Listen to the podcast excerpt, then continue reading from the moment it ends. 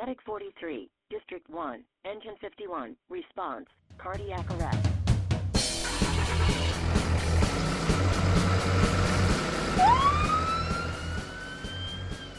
Good afternoon, Dr. Rob Dixon with another episode of the MCHD Paramedic Podcast. Today we have our Associate Medical Director, Casey Patrick, Hello, everybody. and on the phone remotely from Arkansas, from Little Rock, Arkansas, we have Dr. Tony Seupaul. Uh, Tony is a great academician and a friend of the podcast and friend of ours uh, that trained us both at Indiana University when we were going through residency. So he's the blame. Is that what you're saying? He's the blame. yeah. Okay. So I Google kind of stalked him this morning, and I was in awe of uh, all, all these great academic accomplishments. I'm going to go over a couple of them. Tony was a chief resident at Carolinas Medical Center. He joined the IU faculty in 2000. Uh, and then, Tony, when did you go to Arkansas? 2013. 2013. So in 2013, he took the helm and is the uh, Stanley Reed Professor and Chair of Emergency Medicine at the University of Arkansas Medical Sciences. Uh, so very uh, well published and uh, really uh, from from my training. I remember Tony as being the the EBM guru. The So- EBM guru. So that was the impetus for the for the podcast today because I guess as a member of the uh, the the FOAMed community here at the podcast, uh, we get a lot of questions from our paramedics about how to vet information, where to find accurate information. And as we all know from the ubiquitous Google search, you can find good stuff and you can find bad stuff. And it seems as though the amount of medical information from the literature to research to uh, talking heads out there, it's exploding at an exponential pace. And so, you and I, being not research experts, wanted to bring one on and uh, get get really some tidbits and some pointers on how to best teach our paramedics, to teach our trainees how to go out into the world of of uh, literature, research, FOAMed, and try to find the how to find the best resources. yeah. So Tony, welcome to the podcast. Hey, thanks, guys. Uh, really appreciate it. Thanks for the warm welcome and introduction. And uh, yeah, I guess I do need to take some responsibility for your training. Um, although, you know, we had a lot of other faculty there. So anything you guys are screwing up was probably their fault, not mine. absolutely, absolutely. So, can to start off, Tony, can we just kind of go over a quick overview with the listeners on how you became interested? I know you have a big background. I didn't go over all your accomplishments in in academic medicine and especially uh, evidence based medicine, kind of developing the foam foam ed. Um, uh, paradigm. Can you kind of go over a little bit about how you got interested in this? Yeah, you know, um, two two things really. When I first got to IU as a young faculty member, I just graduated residency at Carolinas, and the evidence-based medicine curriculum there was so far advanced um, compared to what I came from. I, I realized I had a lot of catching up to do, so I was motivated to catch up to my peers. And then, um, if you remember, Raleigh McGrath was the chair back then. He was the course director for evidence-based medicine and biostatistics at IU, a role he really did not want to play. And um, he offered it to me. I had no idea what I was doing, but I figured I'm going to learn this stuff. I may as well teach a course in it, which was probably not the most intelligent thing to do, but it really worked out because um, I ended up directing that course for a little over a decade, extending it across the state of Indiana. And I think some of the things you guys know, I, I became an instructor at um, McMaster University uh, in New York as well at the um, New York Academy of Medicine, and then I, I, was also fortunate to become an instructor at um, in at Oxford uh, at their evidence-based medicine course. Did that for about a year or two. So I've I've learned a lot from those experiences, and I still am, I'm kind of in charge of teaching evidence-based medicine to the residents here at uh, UAMS.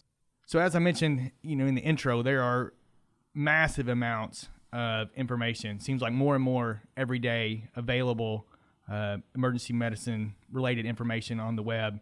And as an expert in medical research and assessing uh, the literature, Tony, how do you teach your cl- clinicians to sort through that crazy amount of material? Uh, You know, obviously there are some warning flags, some some red flags that that I like to reference um, when I'm looking at studies uh, to determine whether or not they could be biased or weaker.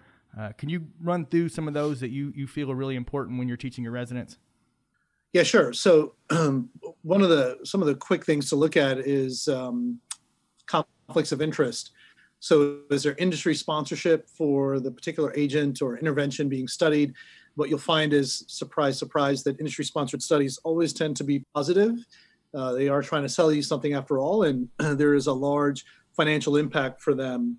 And then, without being a statistical expert, I think that looking at the types of results or statistics being used in a trial is important not that you have to understand the statistics themselves, but recognize that what where the limitations and where some of the dangers can be in believing things like a relative risk reduction, which quite frankly um, should almost never be used in a clinical trial anymore. It's been a while since I've seen that one. And then the other thing I like to talk about a lot are confidence intervals.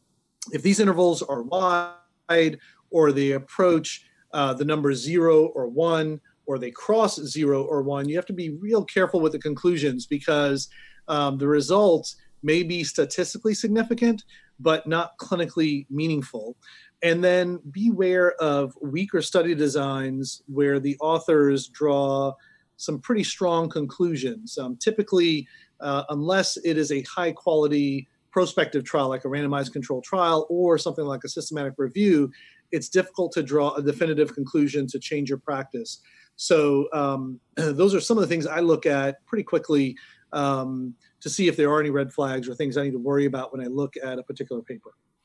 Right. Okay. So to not get too deep into the details of study design and kind of research design, but can you talk a little bit about the hierarchy of medical literature and why it's important when you assess the strength or the weakness of a, a paper you may be looking at? Yeah, I, you know, I think I think it's a really important point. and the reason why the hierarchy of evidence is important it's it's not that you memorize that a systematic review or randomized controlled trial are at the top of the pyramid um, when it comes to the quality of clinical trials. It's the fact that the the higher level types of evidence tend to be less biased inherently okay? So what i mean by that is that there are certain weaknesses to, t- to trials that are lower down on that pyramid simply because of the study design. Okay. And, and there, there are a couple implications to that that I think are really important. If I have a randomized control trial that gives me a result, and we'll just say the result is two, and I have another trial that is not a randomized control trial, let's say it is some form of a retrospective trial, and the result in that trial is also two. Okay the believability of two in the randomized control trial is far greater than that in a retrospective trial. As a matter of fact, some people will say that small positive results in retrospective trials are almost meaningless until you have a well done prospective randomized trial or systematic review. Now, the caveat is just because it's a randomized controlled trial or systematic review doesn't automatically mean it's great because again you can have a pretty crappy systematic review or a pretty crappy randomized controlled trial if uh, the methodology is weak. So just because it fits a category doesn't automatically mean that it's great. Um, and likewise you should take with a grain of salt um, a different or weaker study design even if the results are positive. Now that doesn't mean that these other types of studies, retrospective analyses, case series, et cetera, you should ignore be, if they're well done, they do have value. And so, um, a great example is the discovery of the HIV virus um, actually came about by um, people putting together uh, case series, which would be you know right towards the bottom of the hierarchy of evidence but that played a substantial role in medical history and our, our ability to discover and then start treating HIV and AIDS. So, um, again, the pyramid or the hierarchy is really important, uh, but you have to understand why that hierarchy is there and um, how that helps you, and also how it might also mislead you. So, you can't grade me anymore. I'm too old for that. But just for our listeners, I'm going to hit on a couple of vocabulary words that, that Tony just mentioned, and we'll link to uh, the pyramid, the hierarchy of of medical literature in the show notes. But anytime a study is prospective, uh, we ask our question and we gather our data going forward. If a study is retrospective, we look back at uh, data that already exists. And we talk about blinding and a study being double blinded. Uh, the patient is blinded to the treatment along with the investigators, the physicians, the paramedics. Uh, and then randomization is to take your patients and randomly pick them to receive either uh, study treatment or standard treatment. So again, just some just some background vocabulary for the listeners out there. And again, we'll link the pyramid, the hierarchy of medical literature um, for you for you for you folks to take a look at um, as you listen along. Now that I'm too old for uh, Tony to uh, give me a shift eval, uh, I'll also give away that I'm old enough to have used and read at least bits and pieces here and there of standard emergency medicine text. Um, and w- I can confirm that Tony, he still believes in it. I, we are in his office, and where are they? Uh, they're probably collecting dust. Oh, somewhere. they are. Mine are actually in my office, doctor. Well, I still have mine. N- nonetheless, uh, you know, we all have received the newest updated versions of text and looked at chapters and seen things that are immediately upon unwrapping the unwrapping the the cellophane, you know, the the saran wrap out of date. Um, with with the built-in lag time inherent in text and just the the rapid uh, propagation of online information, FOAMed type information. Tony, do you feel like texts are still useful? And if not, you know, what are some must-know sites or sources that you recommend uh, for your trainees? Sure. So I think the assessment of textbooks being outdated by the time they hit your bookshelf um, in your office or in the emergency department I think I think to a certain degree that is true. I'll tell you though, um, textbooks will always be around. At least I think they will, and they do have some value. I think I think they're great um, for background information, so you forget the mechanism of action of X medication. You know, textbooks are great for that kind of stuff. And I'll tell you, at least on the academic side, I still love going back to textbooks in the emergency department when it comes to teaching procedures and and getting some additional information. Granted, a lot of this stuff you can get online YouTube, etc. But some of these textbooks have some really nice, um, nicely written pieces on things to look out for. And from a from a learner standpoint, I like to give folks a couple of different options in terms of where they can get information and kind of what's valid.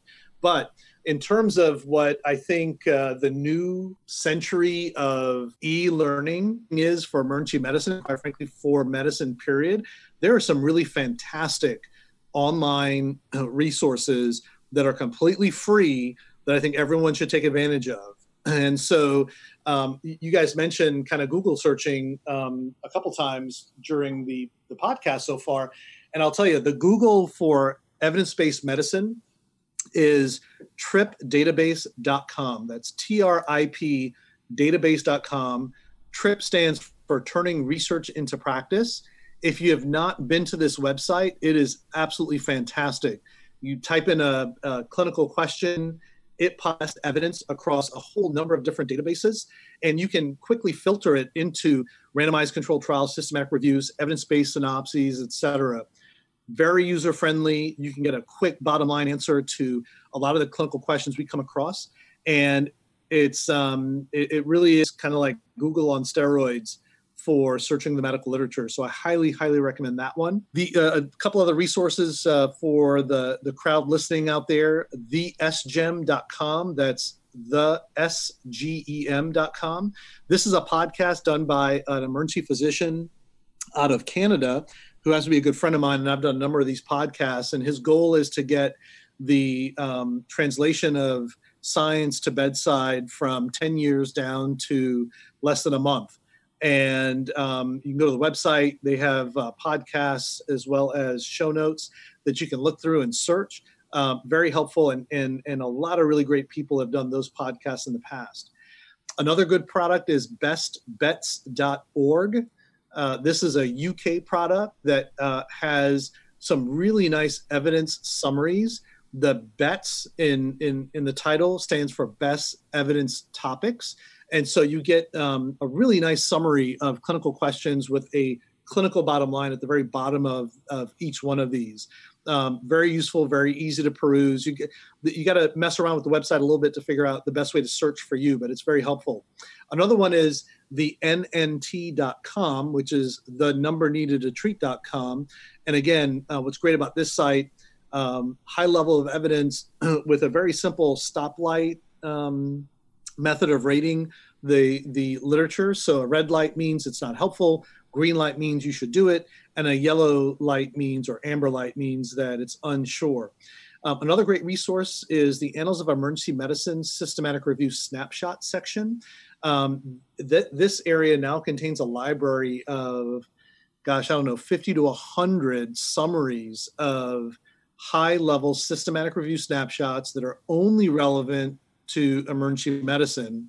And what's great about these is when you pull them up, um, at the very top of the page, there's a one to two sentence um, summary that will tell you everything you need to know about that specific um, topic. So, very helpful. And again, all of this stuff is free. The other thing that I use on a regular basis, especially when I'm working a shift, is MD Calc, C A L C. Um, you can go to the website or download their app for free. And this thing's amazing. You can punch in um, pretty much, it contains every single clinical decision instrument that we use in emergency medicine with a calculator, of course, to help you decide what you need to do. So I use this thing for um, my PE risk stratification, uh, use it for pneumonia, use it for sepsis, you name it, low risk chest pain. Um, it is a great resource. Everyone has their phone when they're working. Um, it's wonderful. So I, I, use it. I insist all my residents downloaded download the app on their phone. I think every practicing clinician should have this, including paramedics as well as folks working in the emergency department.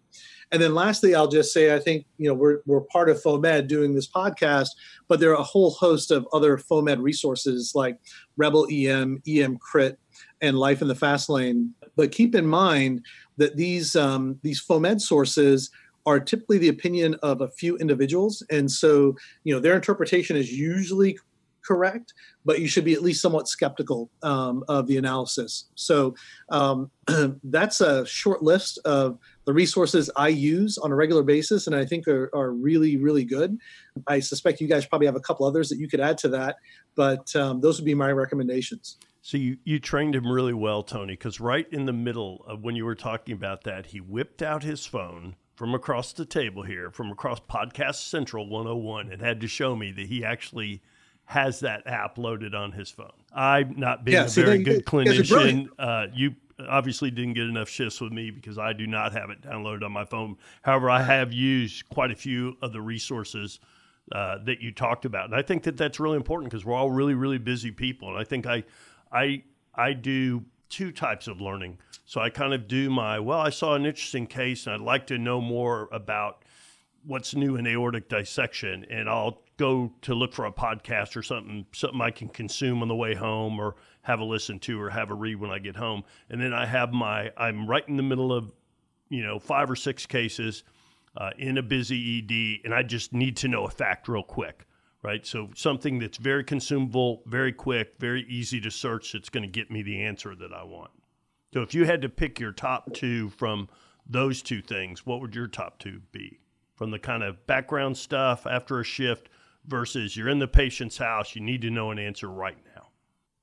Yes. So if I need an answer right away, uh, Trip Database um, is the one I go to pretty frequently because I can type in a clinical question and a whole bunch of stuff pops up and I could pick the best one. And it orders the hits by the level of evidence. So the top three hits are going to be the highest um, level of evidence if if I need if I need it. Um, and then my second choice really is a little bit of a cheat because um, you know I, I've used a lot of these resources to the point where I kind of know what's already in them, and so um, for example, the Annals of Emergency Medicine Snapshot series, man, that you know it, it's a great resource. I'll probably list that as my number two, uh, simply because it's um, when you go online it's broken down by organ system so you can quickly peruse what's available and it, if if there's a hit it's going to have the answer for you um, and then a close maybe 2b would be the nnt.com nnt.com is great um, it, it it's not um, it's it's not as expansive as some of these other sources but the quality of the information is really high and it's easy to find and and has such an innovative way to let you know that um, the intervention is whether or not it's helpful or not um, is is is pretty cool. Yeah, I, just to echo, um, uh, for our medics, MCHD medics listening out there, if you go back and search our slide decks, I think you'll probably find that also uh, some of those Tony mentioned are, are my favorites as well. I'm, yeah, you'll I'm see where if I'm you look where they're, where they're referenced. Absolutely, yeah, I've huge, used most of those. Huge fan of Rebel EM. Huge fan of Life in the Fast Lane. I think uh, good stuff there, and you'll find that a lot of the, the folks overlap as well. Um, I like uh, Core EM as well, which has got overlap with some of the folks that Tony's already mentioned. The other one I would throw out there that I think is a free app that's worth again, it's not super in depth or detailed, but you can get some really quick tox information is the American College of Emergency Physicians uh, Tox app. I think it's it's pretty useful. You can search antidote or you can search toxin and get some pretty good uh, baseline information from there. Worth keeping on your phone. Yeah, it's kind of interesting. You know, when you were talking about Tony, that you have to be careful with some of the medical blogs. Um, Life in the Fast Lane, Rebel EM being a couple of the ones that I use quite a bit. I just read a piece that came over my Twitter feed on how they, they did a little meta analysis on how active these medical blogs were. And so they looked at how many of them were out there um, total that they could find, which is in the hundreds, you know, like 500 different type medical blogs. And then what they did is they said, okay, how many of those have had, you know, keep up to date? And their surrogate marker they used for that was did they have a post? you know, six times in the last year. So out of 12 months, did they have six postings on it? And I was shocked to see how many of those are. There's lots of blogs out there, but a lot of that stuff has not been updated in years. There's very few that update that material frequently. And these things have been around. I think the first one was uh, the Grunt Doc blog is like one of the oldest ones out there. Yeah, and I believe I mean just to go back to condensation, I think some of that is the the bigger, more reputable uh, sites and organizations tend to pick up the smaller, you know, the smaller folks and I think that's probably a result of, of consolidation and just people moving on. I mean, life goes on. You you grow, you move, you get older. Um, proud of the podcast at this point, but I'm not sure in five years or ten years that we'll still be sitting here. Hopefully, uh, but you, you know things change. So I think that would probably be a pretty big red flag to folks if they see you know the last post was 2009 probably need to move on to the next to the next site. Moving along with time here, I think it's a, a good point to to wrap up. And I really saved what to me is the key question for last for Tony. Um, you know, we've hit on study designs. We'll link up the hierarchy of medical literature, some of the red flags, conflict of interest, sensational headlines, you know, statistical ma- manipulation. Uh, talked about some sites, uh, free sites where where uh, Tony uses, um, recommends, and we'll we'll link all those as well. But really, the million dollar question is you've got this humongous flow. It's a, you know, waterfall of information hitting us in the face every day as clinicians. How do we make the final call on the importance of a study and whether or not we incorporate that study into our medical practice? Because to be honest, if we're incorporating every Twitter study that we see, every blog study that we see. You be I out mean, there doing all I mean, kinds of crazy stuff, and you're going in circles, right? I mean, because it's it's it's a it's a constant flow. So how do you, Tony, take all this information and decide when it's time to change your practice? What are the things that that that push you over that edge? Yeah, so a couple of things I would say. The first is you know become a critical appraisal ninja, you got to be an expert um, to a certain degree, and that doesn't. And, and I say that not that you have to be um, someone that teaches courses and does all these kinds of things, but you need to, you know, to be a lifelong learner. I think you really do need to have some working understanding of critical appraisal so that you can also uh, be skeptical as well as accepting of what the medical literature poses. Um, and a lot of this is really just using your common sense. You know, if you get, if the gut instinct is, man, that just doesn't sound right, then it's probably not right. And never forget that you have friends. So your colleagues, the people you work with, um, others in the community, you know, what are they doing and how they're responding to this? Because you know you don't want to be someone that's a laggard and you're, you're practicing um, kind of in an antiquated manner, but you also don't want to be the person that's jumping on every new thing just because because that's going to burn you. There are plenty of examples where you know the the newest hottest thing to do turns out probably wasn't the best thing to do. So having a healthy sense of skepticism, uh, developing your own critical appraisal skills, and then uh, using common sense and your friends and the things that your community uh, do, I think are really important in terms of how and when you incorporate new evidence into your practice. I think that uh, as we age as practitioners too, we start to have those collection of, of treatments and therapies that uh, were the were the next big thing that went by the wayside. And I think some of it is also just experience with those and, and stepping in those potholes. Uh, Xigris, Natrecor, uh, you, you, name the it. The way we approach emergency airways. Yeah, the way we approach airways Yeah. for sure. Yeah, so I think that's a good good point to to wrap us up. I'd really like to thank Tony for joining us today. Great great insight and input for our listeners out there. We'll link all of all of the information we discussed, so so all of you can take a look at it. Thanks for uh, Kevin Crocker for manning the board for us today. As always, if you have questions or concerns or bones to pick, please email us at the podcast email. Uh, that wraps us up for another edition of the MCHD Paramedic Podcast. We'll talk to everyone again soon. Thanks. This podcast was brought to you by the Montgomery County Hospital District, Texas. Production and editing by Andrew Adams. Questions or comments, which are always welcome, can be sent to podcast at mchd-tx.org. Make sure to subscribe above to keep updated to all our future casts. Music, copyright Kevin MacLeod, Incompetech.com, licensed under Creative Commons by Attribution 3.0.